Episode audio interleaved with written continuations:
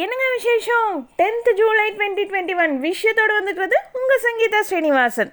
முதல்வர் ஸ்டாலின் அவர்கள் தலைமையில் முதல்வர்களுக்கான ஆலோசனை குழு கூட்டம் கான்ஃபரன்ஸ் வாயிலாக நடந்துச்சு. இந்த கூட்டத்தில் குழுவின் உறுப்பினர்கள் தமிழக நிதி அமைச்சர் தலைமை செயலர் நிதித்துறையோட கூடுதல் தலைமைச் செயலர் இவங்கெல்லாம் பங்கேற்றுக்கிட்டாங்க. அப்போ முதல்வர் அவர் பேசுகிறப்போ திராவிட மாடலில் உண்மையான நோக்கத்தோடு தமிழகம் வளர வேண்டும்ங்கிறதே என்னுடைய ஆசைன்னு சொல்லி சொல்லியிருக்காரு. தமிழகத்தில் கோவிட் காரணமாக அமல்படுத்தப்பட்ட ஊரடங்கில் கூடுதல் தளர்வுகளோடு வர பத்தொன்பதாம் தேதி காலையில் ஆறு மணி வரைக்கும் நீட்டிச்சிருக்காங்க. இது தொடர்பாக முதல்வர் ஸ்டாலின் அவர் வெளியிட்டிருக்க அறிக்கையில் அரசு வேலைவாய்ப்பு தேர்வு நடத்த அனுமதி கொடுத்துருக்காங்க. அனைத்து கடைகளுமே நைட் ஒம்பது மணி வரைக்கும் செயல்படலாம்னு சொல்லியிருக்காங்க. புதுச்சேரிக்கு பஸ் சேவையை துவக்கலாம்னு சொல்லியிருக்காங்க. புதுச்சேரி தவிர அண்டை மாநிலங்களுக்கு பஸ் சேவை அனுமதி இன்னும் கொடுக்கல. அதே போல் பள்ளி கல்லூரிகள் சினிமா தியேட்டர் விளையாட்டு கலாச்சார நிகழ்ச்சிகள் அரசியல் மற்றும் மதம் சார்ந்த நிகழ்ச்சிகளுக்கெல்லாம் தடை நீடிக்குதுன்னு சொல்லியிருக்காங்க. இன்னொரு பக்கம் கேரளாவில் பார்த்தீங்கன்னா கொரோனாவோட பாதிப்பு குறையாதனால இன்றைக்கும் நாளைக்கும் முழு ஊரடங்கு அமல்படுத்தியிருக்காங்க. திருச்சி ஸ்ரீரங்கம் ரங்கநாத சுவாமி கோவிலில் இந்து சமய அறநிலைத்துறையோட அமைச்சர் சேகர்பாபு அவர்கள் இன்னைக்கு காலையில் ஆய்வு செஞ்சார். ஆய்வுக்கு அப்புறம் அவர் பேசுகிறப்போ ஆயிரத்தி எட்நூற்றி அறுபத்தாறாவது வருஷம் முந்நூற்றி முப்பது ஏக்கர் நிலம் இருந்தது. இப்போ இருபத்தி நாலு ஏக்கர் மட்டும்தான் கோவில் நிலங்களாக இருக்குது.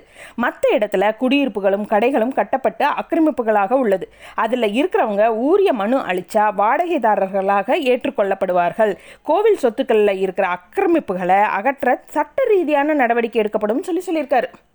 இன்னொரு புறம் தமிழகத்தில் செயல்படுற ரேஷன் கடைகள் எல்லாம் பல்வேறு முறைகேடுகள் நடக்கிறதாகவும் பொருட்கள் தரமற்று வழங்குவதாகவும் சரியான நேரத்தில் திறக்கிறது இல்லைன்னு சொல்லிட்டுலாம் புகார்கள் வந்த வண்ணம் இருக்குது.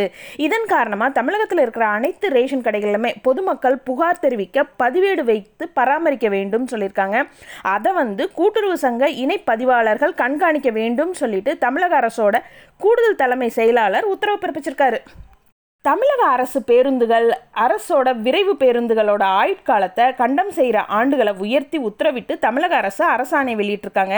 அதன்படி அரசு பேருந்துகள் ஏற்கனவே ஆறு வருஷம் இல்லாட்டி ஏழு லட்சம் கிலோமீட்டர்னு சொல்லி இருந்ததை இனி வரும் காலங்களில் ஒன்பது ஆண்டுகள் அல்லது பன்னெண்டு லட்சம் கிலோமீட்டர்னு சொல்லி அதிகரித்து உத்தரவு பிறப்பிச்சிருக்காங்க.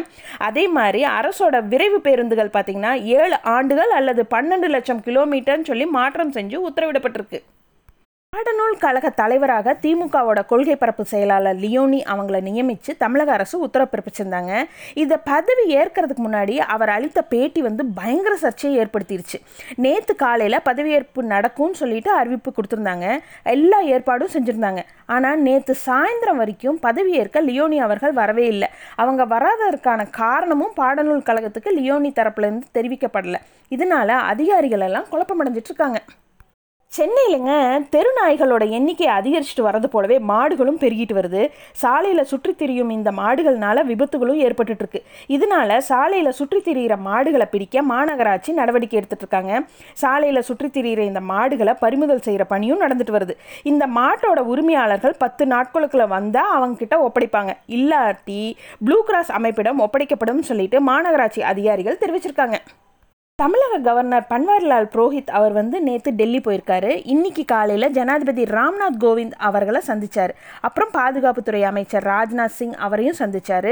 பிரதமர் மோடி அவங்கள வந்து சாயந்தரம் அவங்க வீட்டில் சந்தித்து பேசினார். இது வழக்கமாக நடைமுறை சந்திப்பு தான் சொல்லி சொல்கிறாங்க ஆனாலும் கவர்னர் அவர் வந்து டெல்லி போனது அரசியல் முக்கியத்துவம் வாய்ந்ததாகவே இப்போ எல்லாரும் பார்க்குறாங்க இந்தியாவுக்கான அமெரிக்க தூதரா லாஸ் ஏஞ்சல்ஸ் நகர மேயர் எரிக் கார்சிட்டி இவரை நியமித்து அதிபர் ஜியோ பைடன் உத்தரவு பிறப்பிச்சிருக்காரு. அதிபரோட இந்த உத்தரவை நான் கௌரவத்துடன் ஏற்று பணியாற்றுவேன்னு சொல்லிட்டு கார்சிட்டி தெரிவிச்சிருக்காரு. கேரள மாநிலத்தில் இருக்கிற கோட்டக்கல் ஆரிய வைத்தியசாலையோட நிர்வாக அறங்காவலரும் ஆயுர்வேத முறையில் சிகிச்சை அளிக்கிற மூத்த டாக்டருமான பி கே வாரியார்.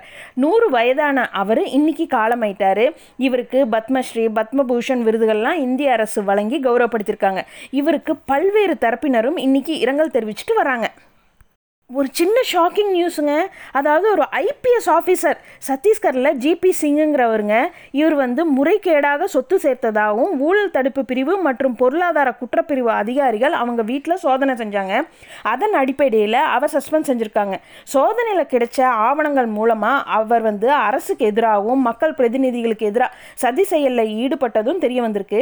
இதன் அடிப்படையில் அவர் மேலே தேச துரோக வழக்கு மதம் மொழி அடிப்படையில் ரெண்டு பிரிவினருக்கு நடுவில் மோதலை ஏற்படுத்துறது ஆகிய பிரிவுகளில் வழக்கு பதிவு செஞ்சுருக்காங்க.